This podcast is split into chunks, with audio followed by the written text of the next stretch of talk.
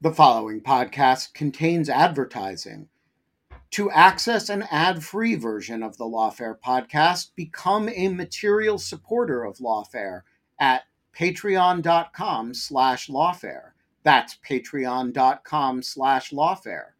Also, check out Lawfare's other podcast offerings, Rational Security, Chatter, Lawfare No Bull, and The Aftermath.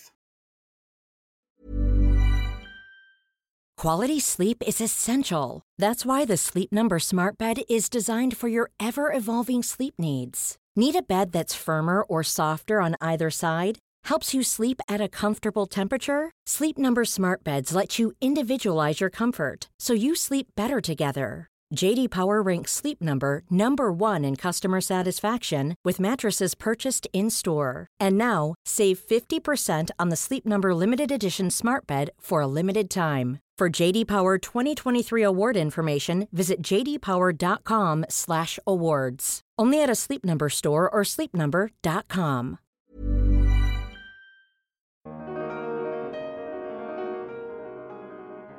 I want to talk to people who work in in the visual arts or in fine arts who deal with issues of terrorism and security and the world after 9/11. I mean, these are, you know, very rich, fertile territories that I see people working in a lot that are not necessarily prominent, some of them, but have a lot to say about the world that we're living in that we tend to usually, you know, in all of our work, come at from a policy perspective. And I just think that the arts and culture have a lot to say.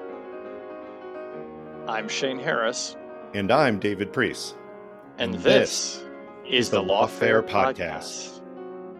I'm Benjamin Wittes, and this is the Lawfare Podcast, November 16th, 2021. Lawfare has a new podcast. It's called Chatter, and it is hosted by none other than our own David Priess, publisher of Lawfare and the Lawfare Institute's chief operating officer, and Shane Harris, intelligence reporter from the Washington Post.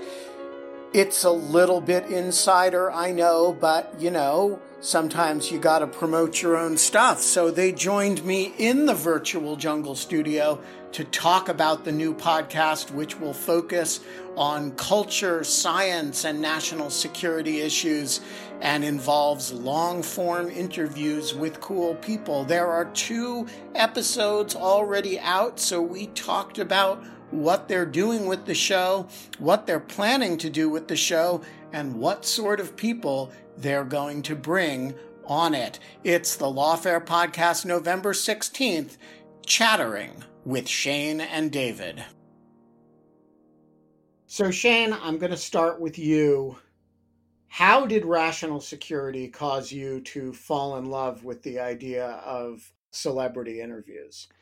I mean, uh, you're assuming that it was rational security that caused me to fall in love with celebrity interviews, when it was actually like you know it was it was Dick Cavett or Terry Gross or somebody like that. But you raise an interesting point about rational security and and celebrities, which is that they went together sometimes. Listeners will remember that the object lesson was frequently the opportunity that I took to talk about passions of mine, which include new movies that I had seen, new shows that I was watching. Aliens. Aliens, yes. We could the truth is that you could shoehorn just about anything into an object lesson. But what I found was that, you know, so many of the things that I was watching or reading had a connection to to topics that were interesting to our subject matter. And so, you know, people will remember, you know, I would, you know, wax rhapsodic about uh, Le Bureau or, you know, how much I did not really like Homeland or, you know, just other things that were kind of crossing my radar. Um, so for me, it was always a fun opportunity to do just like two minutes of talking about something at the intersection of pop culture and national security. And, you know, it was also fun too because listeners liked it and they would, you know, tweet at me or ping me saying, "Oh, thanks for recommending, you know, this movie or that show," or "I'm really turned on to the bureau now," and uh, and I appreciate it. So it was fun. It was it was another way to interact with the listeners that we didn't have from the normal news cycle. And David, meanwhile, while Shane was experiencing uh, the desire for object lessons to swallow up the whole of rational security, you were chomping at a different bit. Tell us about it. Yeah. And I don't know if there was some alien presence putting similar thoughts into both Shane's mind and mine. Uh, Almost certainly, sus- yes. He suspects so. I am a little more skeptical. But around the same time, I was having thoughts about kind of how how we address national security topics on podcasts. And the Lawfare podcast has effectively, I think, carved out a great space over the years of addressing that core intersection of national security, law, and policy. And whatever it is that touches on those, we're there. And we do it in a format that brings the experts forward, that really gets into the issues in an approachable way, but really focuses in there. Some of the edges around there sometimes weren't a natural fit, but were always well received. And so I'm sitting there thinking, well, we don't want to turn the Lawfare podcast into something that focuses all the time, or even most of the time, on issues like intersections with Hollywood or technology and climate change and history and sports and culture. But damn it, those are the really interesting intersections in many ways for me with national security and they lend themselves more towards long form conversations, a little less structured. And maybe there's actually space for a podcast platform that does that. And I ended up talking to, to Shane at one point, and we discovered that we were really coming at a similar idea from only slightly different perspectives. We stirred the pot and saw that it actually made a fairly tasty stew. So tell us about the stew. The stew is called Chatter. It uh, launched last week. Mm-hmm. First of all, where can people find it? And secondly, what is it?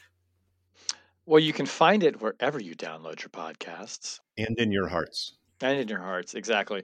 Uh, it's up on Spotify, it's on Apple, it's on where else do we have? It is finally we... up on Google Podcasts. It's on Google Podcasts. We, yeah, we have learned Google Podcasts is uh, has has a, a, delay in it. We suspect there's a rift in the space time continuum when it involves Google Podcasts, but it is up on Apple, Spotify, Stitcher, Google Podcasts.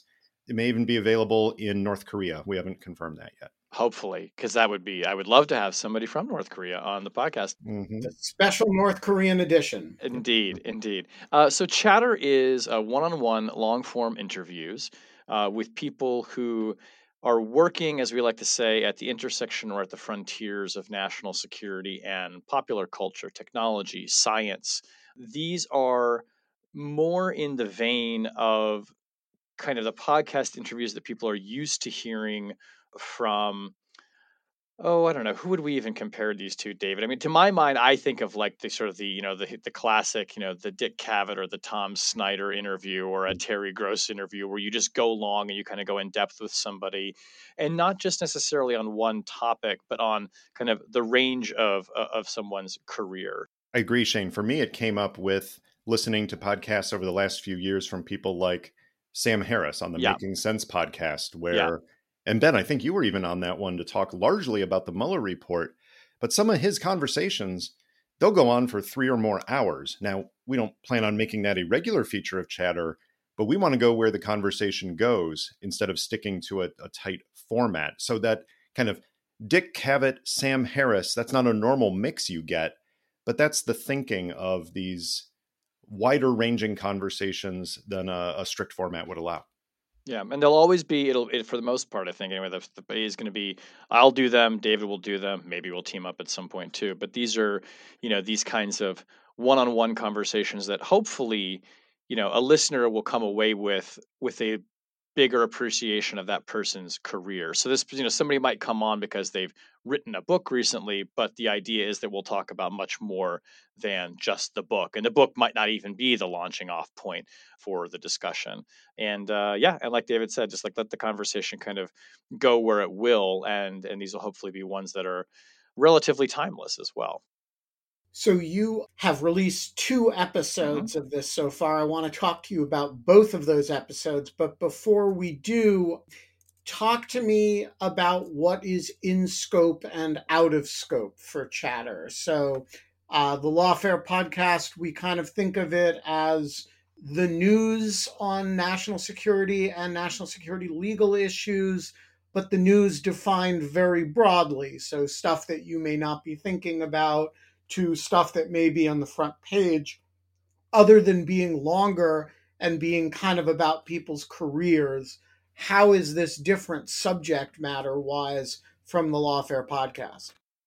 Yeah, we are setting up a set of really diverse and for both of us, and we hope for all the listeners, also really fun conversations. And yet, we envision chatter remaining very relevant to those core areas of lawfare. That is, people who are interested in national security more widely will not be surprised by the kinds of things we talk about, but we will come at them fully jumping in to the edgy parts of it. So, for example, we have some conversations coming up on topics ranging from astrobiology to healthcare policy, from climate change to board games. But all of them have a national security angle that make it relevant in a way that people might not have thought about. Some of them probably could be edge cases for the Lawfare podcast. That is, Lawfare podcast listeners might not be surprised if they would appear on that, but the format will be different. Some of them you probably couldn't imagine on the Lawfare podcast. They're just a bit out there, but they still do have that thread to core national security issues widely defined. That means that we envision we, we can have on historians bringing forward some lessons from the very deep past that normally wouldn't rise to that threshold, but might make you scratch your head and go, huh, that's just interesting to hear about. You won't hear anything on chatter that is dissociated from national security and has no connection to the core issues of lawfare. But I think listeners will be surprised just how far we go. Shane. Yeah, and I think too, like when I said earlier about how you know you could almost shoehorn anything into an object lesson for rational security. Think of it like chatter is the place where there's no shoehorning; it just fits right to where you know if I'm talking about a new TV show that I really love, like well then I'd like to try and get the person who created that TV show to come on the podcast and talk about it. And you know we never would have done you know a whole segment on rational security about that and that probably wouldn't be necessarily a lawfare conversation either although it could be a one-off i suppose from time to time but this is more kind of the home for those types of conversations. All right so let's talk about the episodes you've done so far. Shane uh, you did the first episode. Tell us about it. So i talked to joe weisberg who is the creator of the phenomenal and wildly successful TV show The Americans. Uh, which, if you are a Lawfare listener, you probably know. But if not, this uh, is a show that ran for five seasons on FX following a fictional couple who are KGB officers who are sent to the United States to live undercover as everyday, ordinary Americans in the 1980s.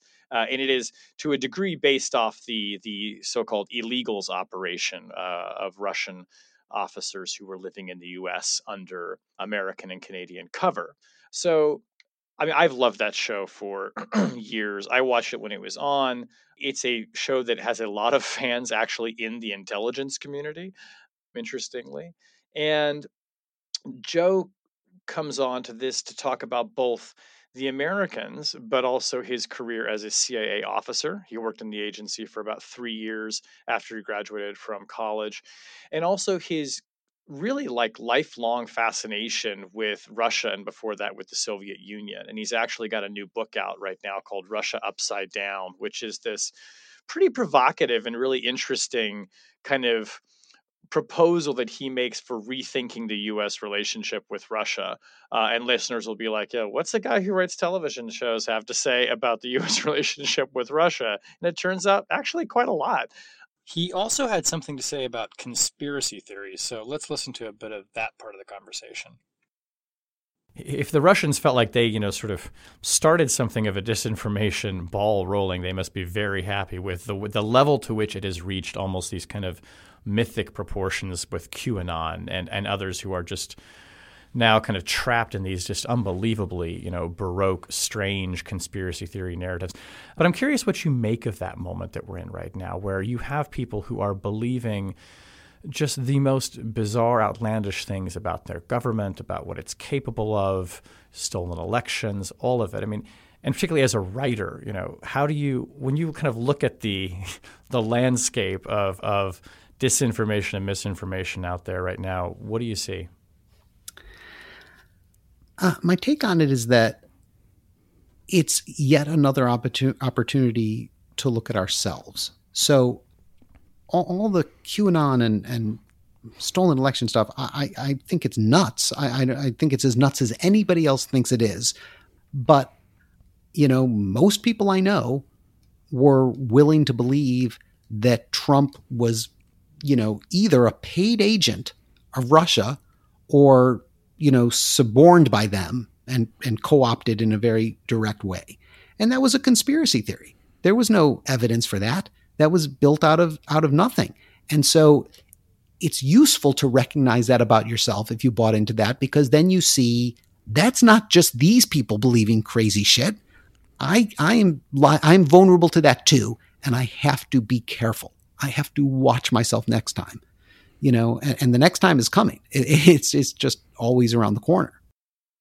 So he kind of to me is emblematic of of somebody who's a perfect guest for this podcast because obviously, you know, The Americans is, you know, a popular television show with core national security and intelligence themes. But there's just a lot of other interesting things that Joe has done in his career. And so we talked for, you know, a good hour about that, about his time in the agency, about novels that he's written and other things that he's done that probably most fans of the Americans were, uh, like me, were unaware of before I started uh, looking into him for the show. So it was a great conversation. He was up in New York uh, and we were in DC, and uh, we had a lot of fun. And I will mention that Shane introduced something that we will be doing in each episode of Chatter, which is he had Joe reach into the Chatter box, which is literally a box that we have of a series of questions that are a little bit off the wall, but it's not the same questions for every guest. It's a random question pulled out from the Chatter box to get some some bigger thinking. So questions like, and th- this is good for podcast listeners here because even our future guests don't know some of the questions that could pop up. But among those questions are things like, what common misperception about your profession or specialty makes your blood boil?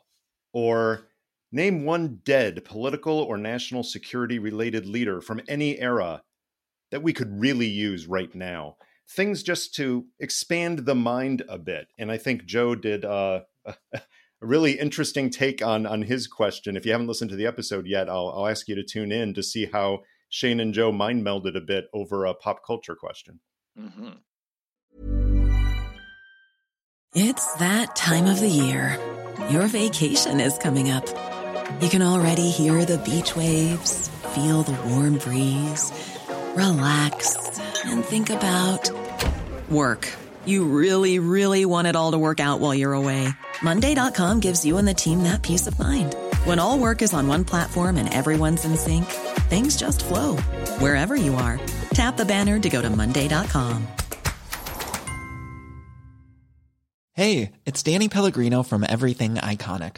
Ready to upgrade your style game without blowing your budget? Check out Quince. They've got all the good stuff shirts and polos, activewear, and fine leather goods all at 50 to 80% less than other high-end brands. And the best part? They're all about safe, ethical, and responsible manufacturing. Get that luxury vibe without the luxury price tag. Hit up quince.com slash upgrade for free shipping and 365-day returns on your next order. That's quince.com slash upgrade. Hey, Lawfare listeners. Ben Wittes here.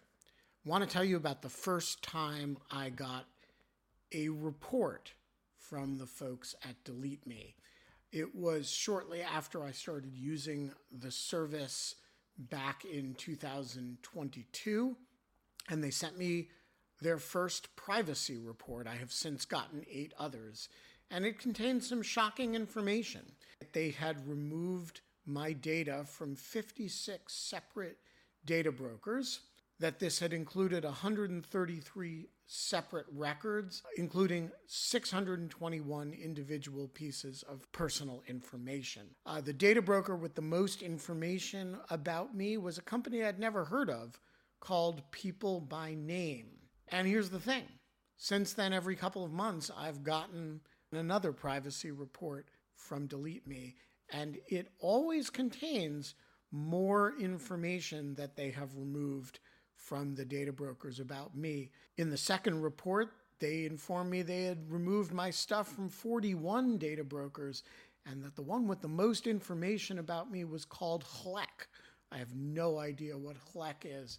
So the other day, I got my latest report, and it includes 15 more data brokers with my personal information, 113 pieces of personally identifiable information, Big culprit this time is something called My Life. Well, I want to tell you that they don't have My Life anymore. And that is why I recommend Delete Me. As this little anecdote shows, there's a lot of my data out there, and these companies keep acquiring it and making it available to anybody who can pay.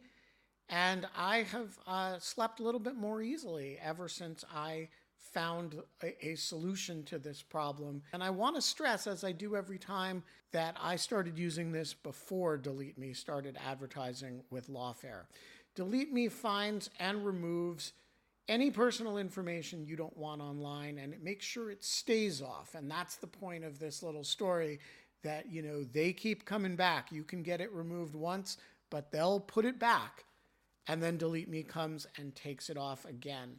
It's a subscription service that removes your personal information from the largest people search databases on the web and in the process helps prevent potential identity theft, doxing, and phishing scams. Delete Me sends you regular personalized privacy reports, just like the ones I've been describing, showing what info they found where, where they found it, and what they removed. And critically, as this story reflects, it isn't just a one time service. It's always working for you, constantly monitoring and removing the personal information you don't want on the internet. It does all the hard work of wiping you and your family's personal information off the web. Data brokers hate Delete Me, which is why I like it. Your profile is no longer theirs to sell. So take control of your data and keep your private life private by signing up for Delete Me, now at a special discount for our listeners. Today, get 20% off your Delete Me plan when you go to joindeleteme.com slash lawfare20 and use promo code lawfare20 at checkout. The only way to get 20% off is to go to joindeleteme.com slash lawfare20 and enter code lawfare20 at checkout. That's joindeleteme.com slash lawfare20, code lawfare20. What about the second episode, David? Yeah, the, the second episode, I sat down for an extended conversation with Representative Adam Kinzinger from Illinois, who has been in the headlines a lot this year because of his break with the uh, Trumpified Republican Party and his willingness to vote to impeach President Trump.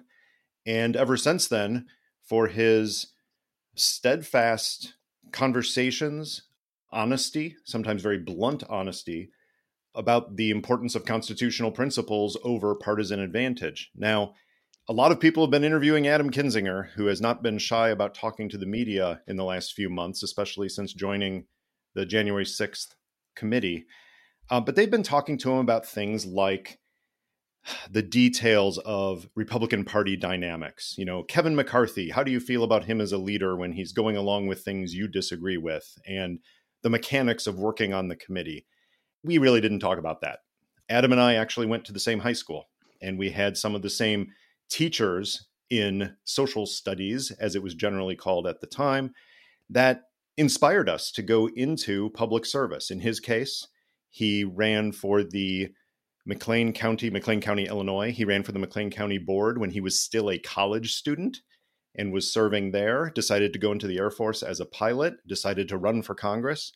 My case, you know, I just went to the CIA. I didn't do all those things. But I got curious, you know, what was it about our experiences with the same teachers, uh, in a couple of cases in the same physical rooms? What was it that led us to think about national security at that age and, and go different directions with it? Was was there some emphasis like Midwestern values, you know, the value of truth and honesty and respect that that somehow sunk in and has actually led him to the moment that he's at now, speaking truth to power as he sees it.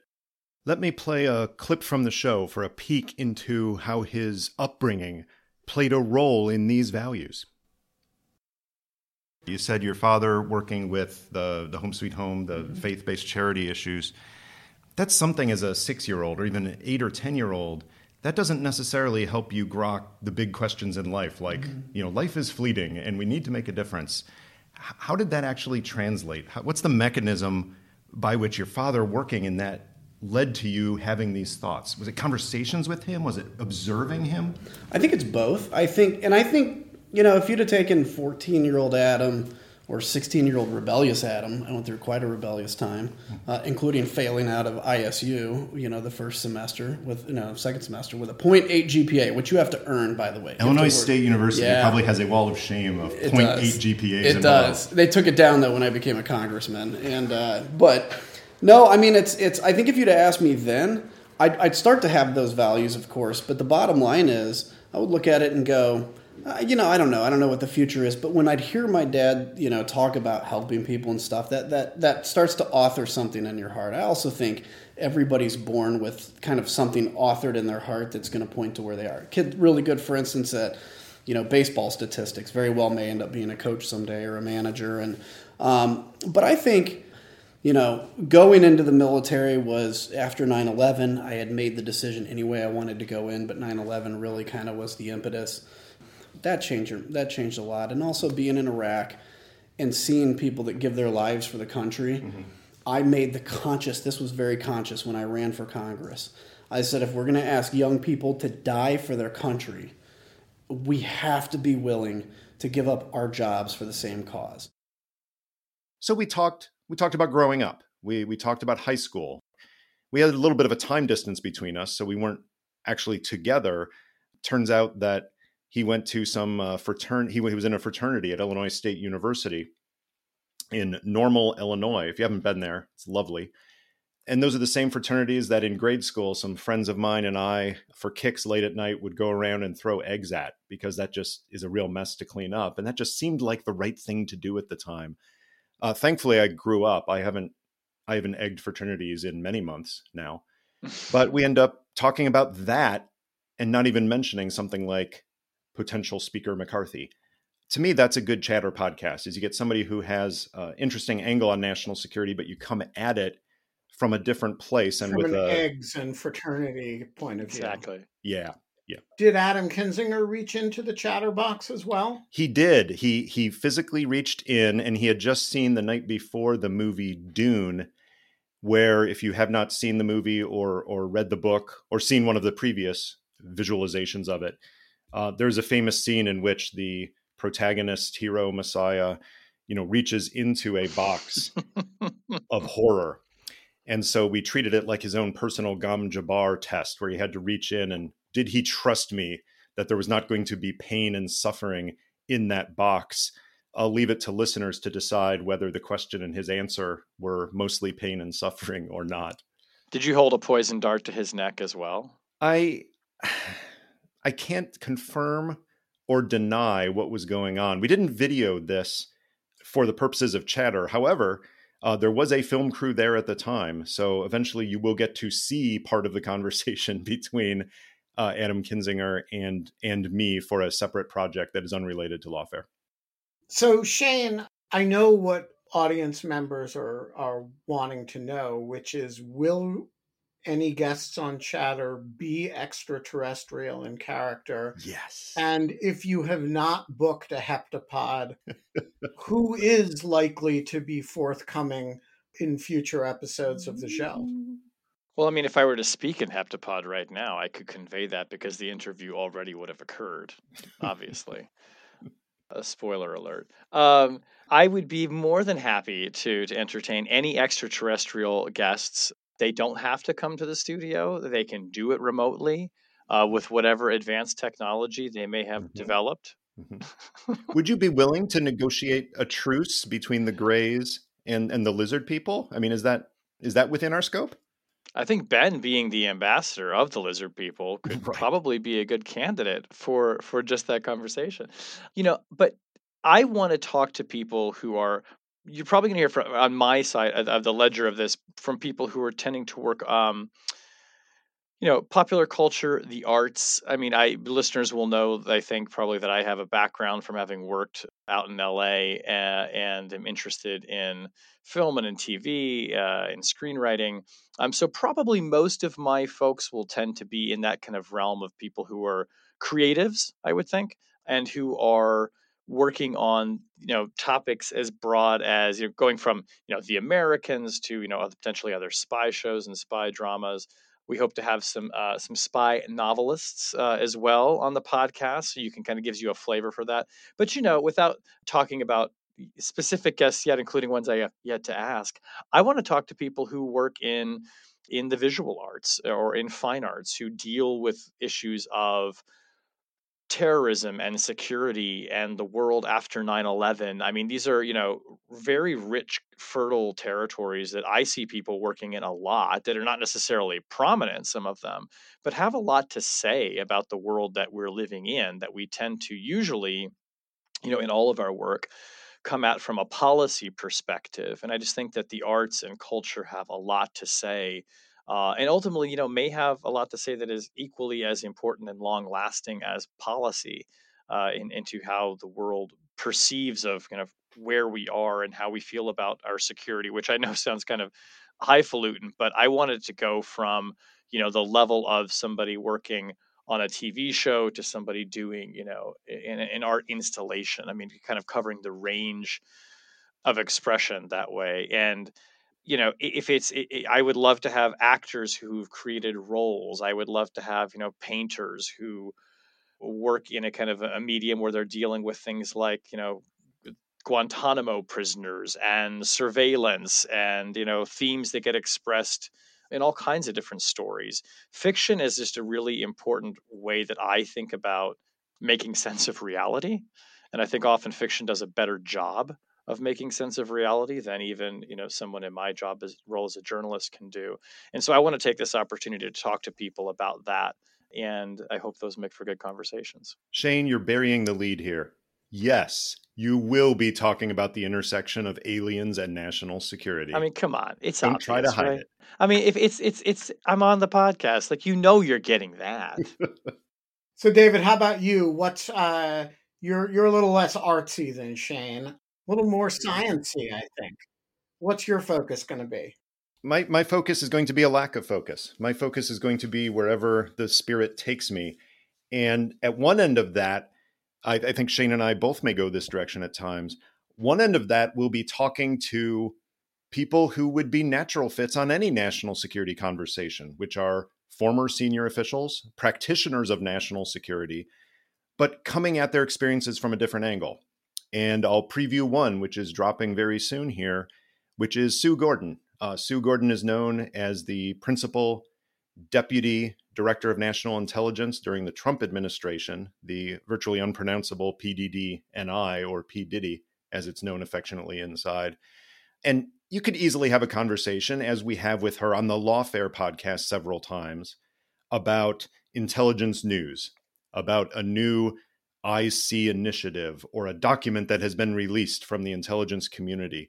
But that's not what I talked to her about. What I talked to her about was her formative experiences, her passion for team sports. Most people don't know she was on the Duke basketball team and was very, very good at that. But that's not trivia. For her, that is core because it informed the way that she mentored people, it informed her views on leadership, it informed her views on a career and creative conflict within a career. So we we talked about a range of issues, but they were more like that than they were about give me your take on the most recent, you know, intelligence report that has been released. So I definitely want to hit some of that, which is national security practitioners, but more about their stories and the, the unique things they bring to the table, while at the same time talking to people who normally wouldn't associate with national security, like international experts on uh, sports in the global arena and what that has to do with politics and national security, or people who work in the sciences or in history and trying to apply the lessons on everyone from the Marquis de Lafayette to historical figures that might even be obscure. Getting interesting ideas to me is more important than having a single focus. And I think what's also as as this we're talking about this, it's probably obvious to people that you know these interviews are meant to to show all the dimensions of someone and not merely what they're known for, right? So like with Adam Kinzinger, it's it's not talking about the day-to-day politics or necessarily just talking about Trump and the Republican Party. It's talking about what makes these people the whole people that they obviously are. And I should say for guests on the podcast, they love that. I mean, you're talking about people who don't normally get to talk about all these different aspects of their life. Like it's unusual that somebody wants to talk to Sue Gordon about her career playing college basketball because usually when you want to talk to Sue Gordon, it's about something on the news or something related to her job. Uh, or what her job recently was. So it actually makes for our, and to some degree, it makes our job a bit easier in that the pitch for somebody to come on a show like this is not a hard one. I mean, if they'll either do it or they won't. But the idea of coming on and talking about, you know, not just the thing they've done recently, but about the whole of their career or their influences and getting to do that, you know, in a meaningful way for an hour plus is pretty appealing. And let me add that some of the topics themselves will do that in a different way.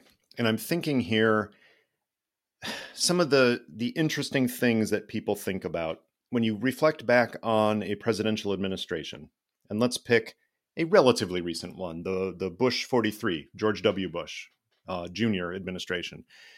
If you think about the most momentous events worldwide of that administration, most people really quickly race to 9 11, the war on terror, surveillance, Iraq, issues like that.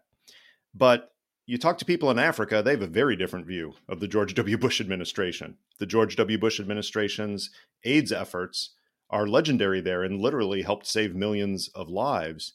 That's a different take on a George W. Bush foreign policy initiative than you'll normally get.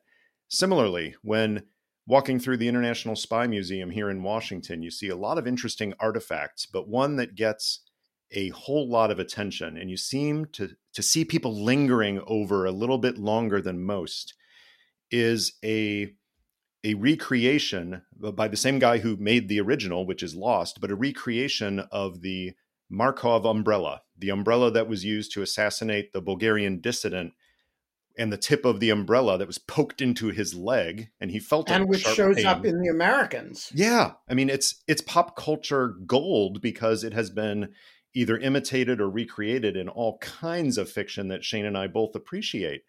And the Markov umbrella, you can see exactly what it looked like there at the Spy Museum. But obviously, one display doesn't go into detail about, well, how did the poison work and how does it relate to other poisons that have been used in famous world assassinations? That's the kind of thing we're going to jump into with glee, not because we like, you know, thinking of people being poisoned and dying. Actually, it's because you like thinking about people. But we kind of do, right? I mean, it's. I might have a list. It's kind of badass. our, our, list overlaps, so uh, watch out. All right, one more question, and then I'll let you guys go. This is for David. David, will there be ads on this podcast? And what can people do who want to avoid ads on the Chatter podcast and all Lawfare podcasts?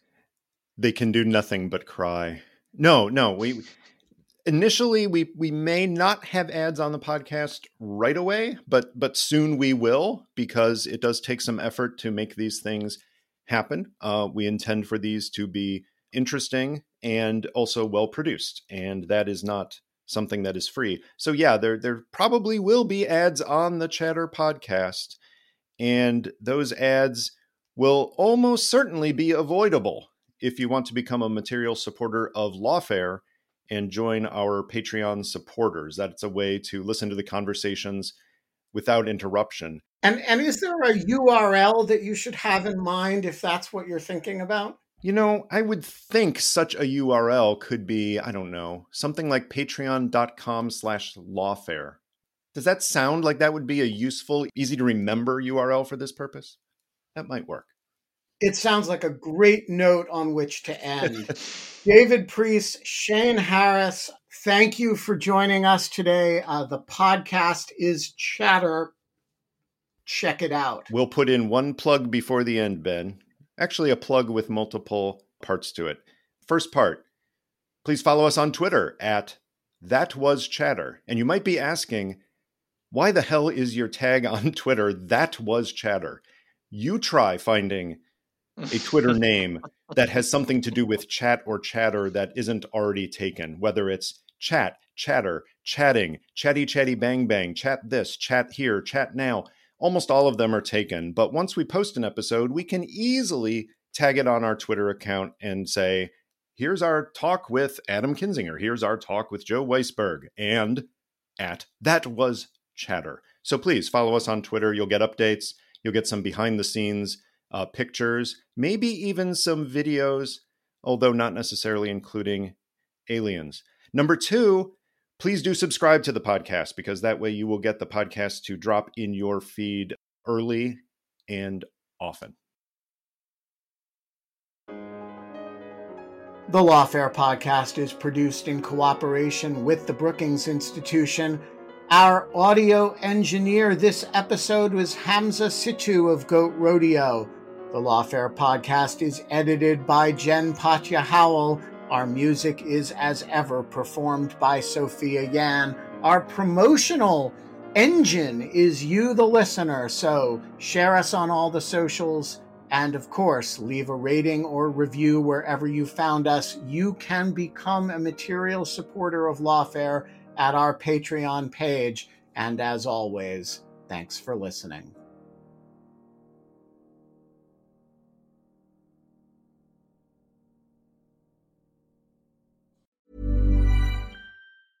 Even when we're on a budget, we still deserve nice things. Quince is a place to scoop up stunning high end goods for 50 to 80% less than similar brands. They have buttery soft cashmere sweaters starting at $50, luxurious Italian leather bags, and so much more.